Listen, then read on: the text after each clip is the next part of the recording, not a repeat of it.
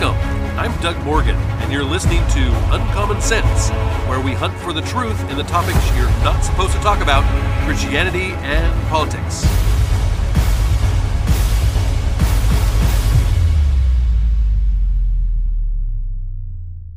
If you haven't noticed, February is Black History Month. But the question is is Black History Month racist? Well, from an article from the AP recently, it said Pro- President Joe Biden strongly affirmed Thursday that he will nominate the first black woman to the U.S. Supreme Court, declaring such historic representation is, quote, long overdue, unquote, and promising to announce his choice by the end of February. Now, in a White House ceremony making a moment of national transition, Biden praised retiring Justice Stephen Breyer, who will have spent nearly 28 years on the High Court by the time he leaves at the end of the term, as a quote, model public servant at a time of great division in this country, unquote. and with that, the search for Biden's replacement is underway in full. Biden promised to uh, have a nominee worthy of Breyer's legacy and said he'd already been studying the backgrounds and writings of potential candidates. Side note here what exactly is Justice Stephen Breyer's legacy? I mean, bes- besides always voting for abortion whenever he can, what has he done that is of any significance in his 27 years on the Supreme Court? Yeah, I can't think of anything either. so, uh, what Biden is doing here is what is called affirmative action because he's promised, obviously, to put a black woman on the Supreme Court. That's who he's going to nominate. Nobody else qualifies. Now, it is giving preferential treatment to those of a certain race and skin color. That's affirmative action.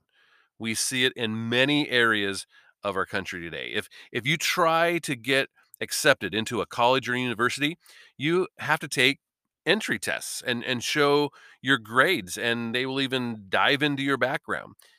If you have Asian features uh, as as, you know, your physical appearance, you have to perform much better than others to to get accepted into those colleges and universities. Those colleges and universities allow black students though to perform worse on tests and still get an acceptance letter over other students of other races. Now, this is equity over equality. And what do I mean by that? Well, equity is for instance 13% of the US is is black. So 13% of everything has to be black. If not, then this is what they say, this is proof of racism. Now, that's different than equality. Equality is equal opportunity. Everybody has the same opportunity to succeed. And we can see in, like, for instance, gov- government contracts and government grants an article from the New York Times from January of 2021 said that Oregon earmarked $62 million to explicitly benefit Black individuals and business owners. After convening several virtual meetings, the civic leaders proposed a bold, this is what they call it, a bold and novel solution that state lawmakers approved in July. The state would earmark 62 million dollars of its 1.4 billion in federal COVID-19 relief money to provide grants to black residents, business owners, and community organizers enduring pandemic related hardships. Black residents make up about 2%. Did you hear that? Black residents make up about 2% of the state's population, and yet it's 4.5% of the money. Other COVID related uh, funds were tailored in a way that allowed them to almost exclusively benefit particular racial and ethnic groups. A $10 million fund created by the state that largely benefits undocumented Latino immigrants, uh, in, in other words, illegal aliens, and one created by Portland officials to aid a district of largely Asian owned businesses.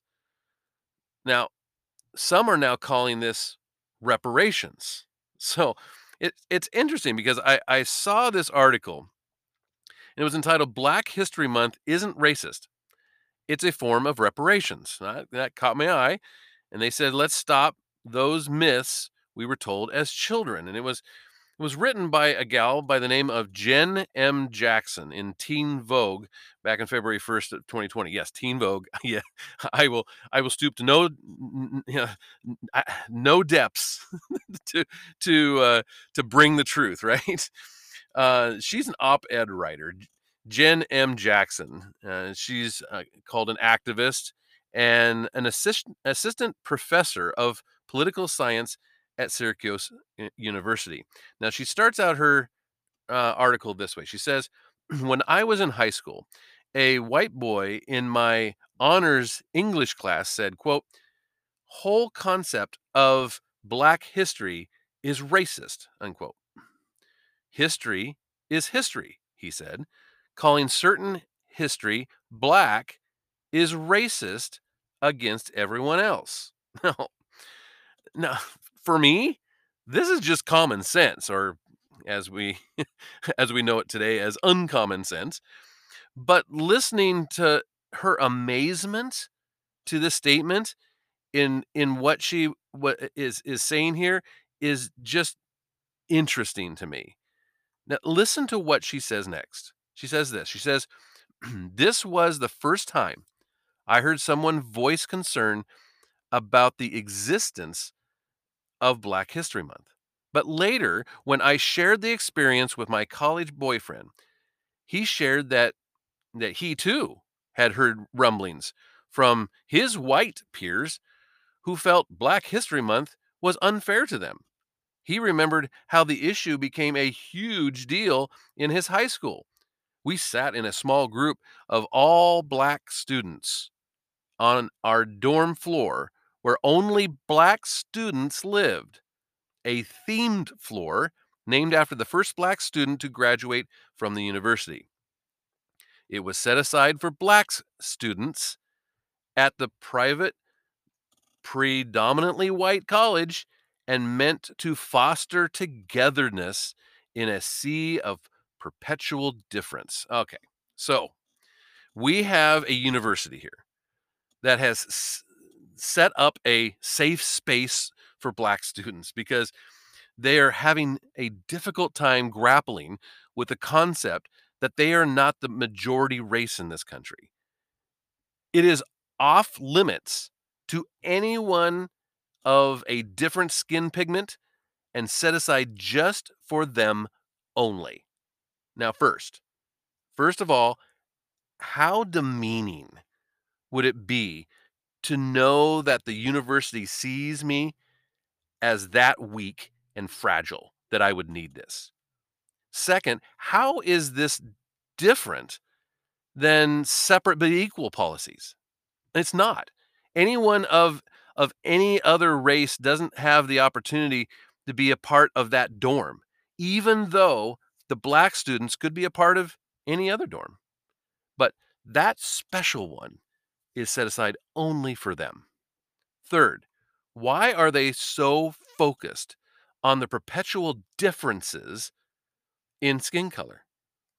We are told that everyone is equal and and we are as as the Bible says, we are all created by God. But when it comes to the black community, they are told to focus on the quote sea of perpetual differences and and find safe spaces to foster togetherness with each other.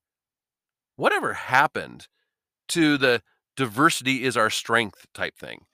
Because that is totally out the window at this point.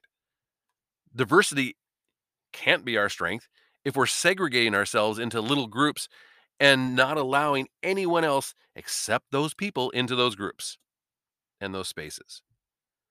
And she goes on, it says, quote, one kid even went so far as to write an article about it in our school paper. He said a few weeks later, he produced the article for us all to read, and it was written for a high school audience by a high schooler in 2001.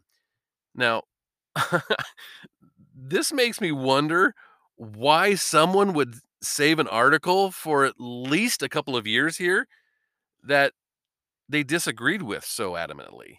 But let's go on. It says, quote, over the past couple of weeks, Warriors have been reminded on the uh, on the morning announcements that February is Black History Month. While at first glance, Black History Month may appear to be a long overdue recognition of Black contribution to American history. It is actually subtly racist against Blacks because of the unspoken separatist assumptions upon which the month is based. And this is what it read. It said, Why do we have Black History Month rather than American History Month? And I would say to that, that's a very good question, right? this question, read aloud from the paper by a friend, made every black team present in this dorm room grumble, she says. Grumble. I thought the white guy in my high school English class was a fluke. It took me reading that high school newspaper that day to take seriously that these were real concerns some white people might grapple with each February. And my peers and I were far too familiar with what non black people meant when they preferred the descriptor American over black.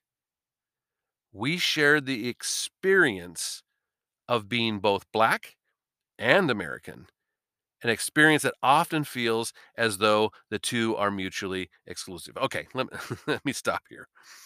It is interesting how these individuals see themselves as both black and American. I mean, I experience things. I experience being white.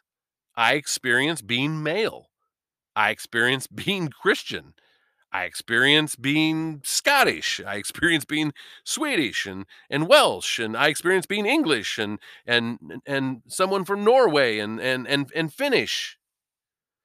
The the awesome thing about the US is that we are a melting pot of so many people from around the world, so many races and so many faiths.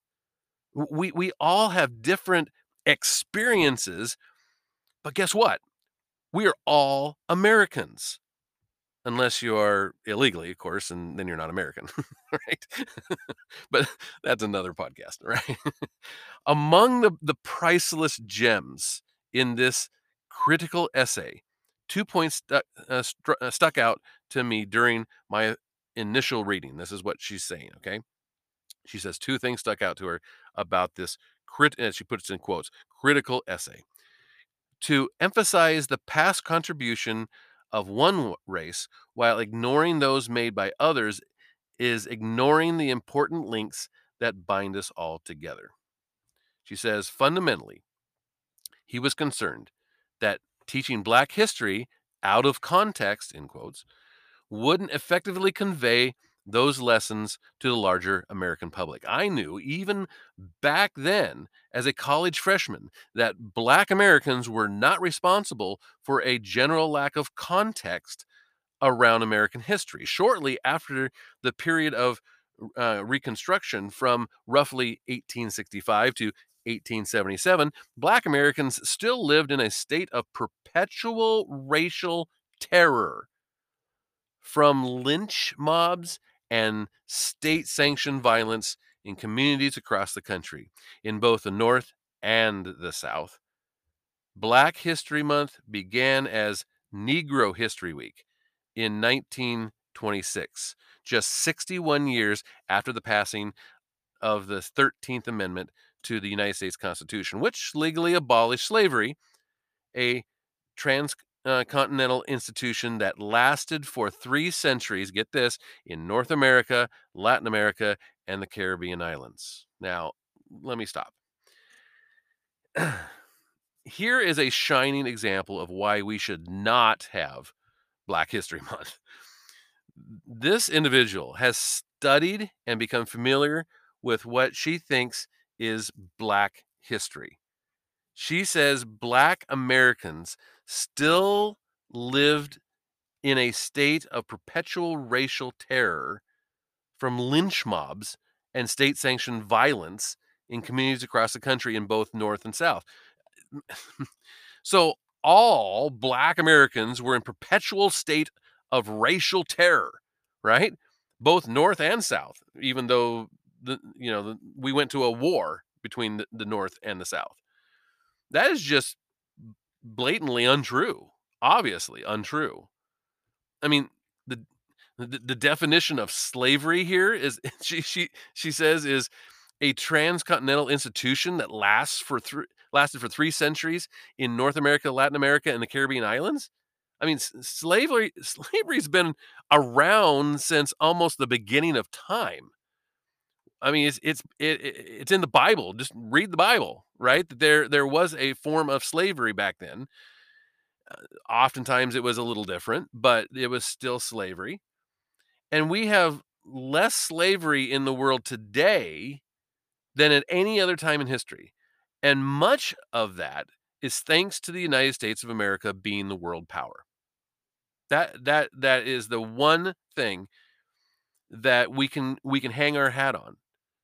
So she thinks she has learned the history of black people and really all she's learned is bad history and propaganda. Now, I'm not saying that there hasn't been or still are people that have racist thoughts and ideals. But what is taught as Black history is all too often exaggerated or just simply not true. Now she goes on. She says Dr. Carter G. Woodson, his historian and founder of Negro History Week, is often called the father of Black history for his efforts to honor and spread word of contributions Black Americans have made, uh, ensuring that their work was recognized and accounted for in the history books and narratives of mainstream American life. He chose February for the week long celebration to coincide with the birthdays of Frederick Douglass and Abraham Lincoln. Over the following decades, civil rights activists around the country, in concert with members of what is known now known as the Association for the Study of African American Life and History, or ASALH, started by Woodson in 1915, began championing the cause, eventually expanding it into a full month of college campuses and in black communities where the week had been a regular observance for decades, including a multi week celebrations in some of them. But it wasn't until 1976 that President Gerald Ford officially recognized Black History Month, establishing it as a social norm and presidential standard for each administration following his own. I, I, I, guess I missed when White History Month was. I, I, I com- just completely missed missed that one. She goes on and says, unlike what the high school author of the newspaper essay implies, this month wasn't meant to start the conversation on the pre- um, presence of Black history within American history, to give a stage to the work Black Americans had already done and were continuing to do, whether others recognized it or not. And I say, what what is the difference in what she just said? What what is the difference? She says that that he's not he's not right, but then she just basically repeats what he said and says this is what's right.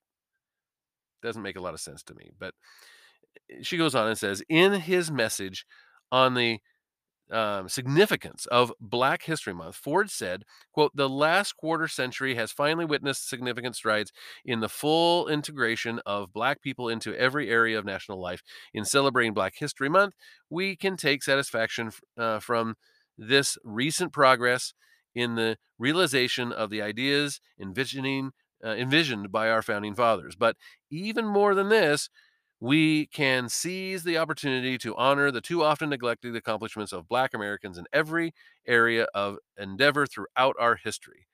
Unquote. This move codified, she says, the normalcy of Black History Month and giving public schools permission to celebrate the period without fear of of uh, repercussion. Repercussion. okay, we'll get that second. She says, although, as Doreen St. Felix notes uh, for the New Yorker, the American public school system still underperforms where uh, year long Black history lessons are concerned, a missed opportunity for earnest reflection. Okay, okay, let's stop. Let's stop right here. Our founding fathers envisioned everyone being equal. Yes, but they they did not envision one race having special privileges over other ra- races like we have today.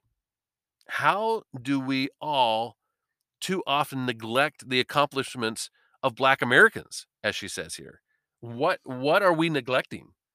What what what are we overlooking? What are we as she'll say later whitewashing? This last comment said like it is a fact, and that's outrageous. Why does a school need permission to celebrate Black history? And why would they have a fear of repercussion? If they do, from whom? Where are these repercussions coming from? And she says the second, this is the second thing, she says, and probably the most concerning, um, commentary in, in the newspaper piece, she said, quote, the last most sinister point is that Black History Month celebrates division rather than unification of the nation, thus fostering alienation rather than reconciliation. Civil rights leaders have been trying to, to prove for decades that racial differences are ultimately irrelevant. But Black History Month emphasizes these differences. Dr. King did not want blacks to be celebrated for the color of their skin. He wanted them to be recognized for the content of their character in a colorblind America. And I say to this, at this point, I am definitely wondering who wrote this newspaper article. I want to know what high school student is this articulate and outspoken. These points being made are right on target. And the wisdom here is something to be celebrated, not condemned. This is exactly how we should look at Black History Month. And yet, this is not how this author or even many blacks see it today. She says, The irony of these statements to me, this is what she's saying, the irony of these statements to me rested in the fact that the writer, as a white person, was interpreting the aspirations of civil rights leaders like Dr. Martin Luther King Jr., the audacity of it, his whitewashed, anti black, ahistorical retelling of King's goals was perplexing. Wow! Just wow! The writer as a white person? Who who is being the racist here? The writer that is that that is calling for a color blind America or the writer that is saying that this white person has no business saying these things because he is white? Which one's racist? How dare this white person interpret what MLK is saying? The audacity of it. You are white, my friend never speak about blacks again. This is what she's saying. This is so classic for a leftist. When, when they have no substance to their position, they resort to name calling and personal attacks. Here he is saying that she's saying that he is whitewashed what what he said about King with an anti-black and ahistorical retelling. So let's review. let's let let's review because he wrote what he did he he he wrote it as whitewashing, anti-black, ahistorical retelling. Let's see if this is eh, here again what he wrote, okay? So let, let's see. He says the last most sinister point is that Black History Month celebrates division rather than unification of the nation, thus fostering alienation rather than reconcil- reconciliation. it does this by doing what liberals love to do, and that is to divide us into small little special interest groups. If I think of myself as a certain race instead of an, an American, then I will work selfishly for that cause, right? Then I can be used because I am motivated to take action to support my special interest group. The problem comes when it comes in when when when different special interest groups come in conflict with each other. Two examples of this would be when like for instance women's rights run into the the wall of transgender special interest. the, the the two can't get along with each other because one overrides the other. Or let's say when black owned businesses during BLM riots are looted and they're burned and they're destroyed, even though they have the "We support BLM" sign in the window, and they're com- they're just completely confounded why that would happen.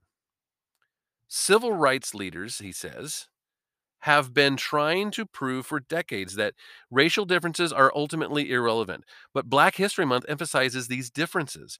Dr. King did not want blacks to be celebrated for the color of their skin. He wanted them to be recognized for the content of their character in a colorblind America.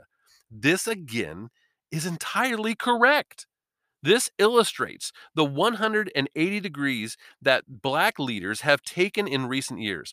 Under MLK, it was that we should judge someone based on their character. Today, we are to look first at the color of their skin. That's 180 degrees difference. How is any of this whitewashing, anti black ahistorical retelling? It's not.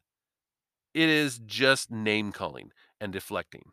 All right, she says to say that Black History Month is meant to celebrate racial different difference uh, deposits the uh, that this country and its capitalistic based bases are not fundamentally tied to racial, gender, or class differences. Those differences essentially constitute the American way of life. Of course. Of course, our, our, our country is set up on, on capitalism.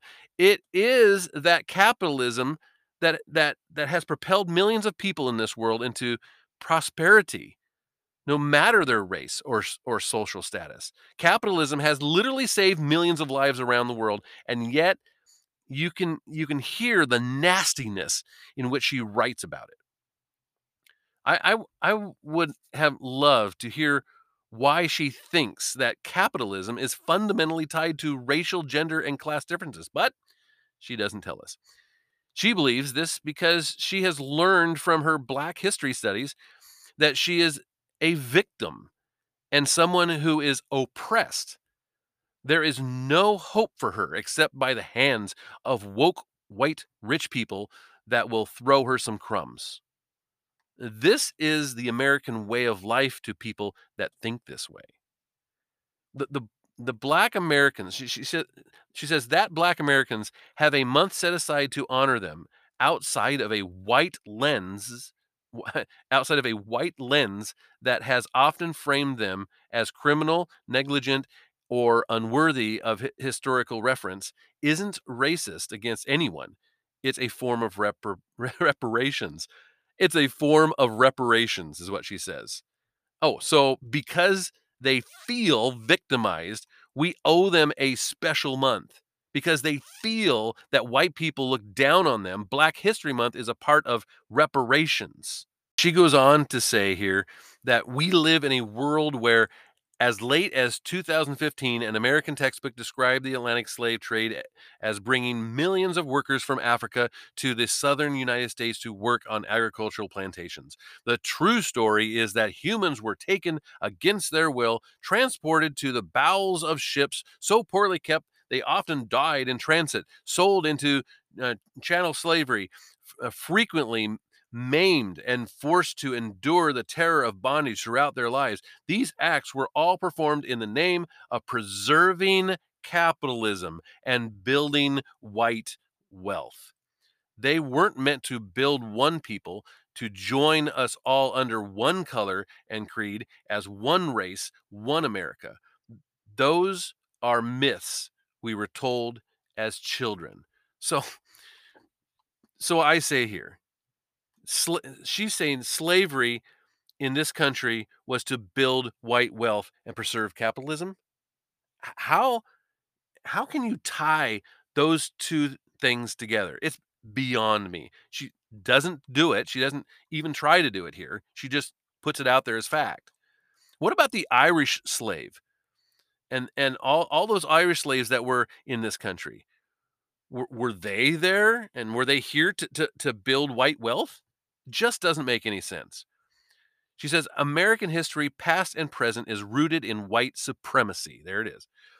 And as Black Americans endure daily reminders that racial equality is not yet been achieved, we must embrace disruptive acts like celebrating those who are too often erased, even if it's just for 28 days. Her final thoughts here again show exactly why we should not have Black History Month. The history of this country is not rooted in white supremacy, past or present. If Black Americans feel this way, it is because they are told this by their Black leaders that that woke white leftists trying to to use them. That this is not Black history; it's bad history. Now I, I know I, I, shouldn't be surprised, but I still am dumbfounded at times when I hear just how others see this country, how they buy into ideologies that have nothing to do with truth. How can we see the same country and, and, and see it in two totally different ways? Well, let's let's look a little closer into this on Wednesday, shall we?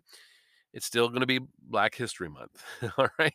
And you may agree with me on, on on this type of stuff. You may not agree with me on this, and I would definitely love to hear from you. And you can do that at uncommonsensepodcast.com.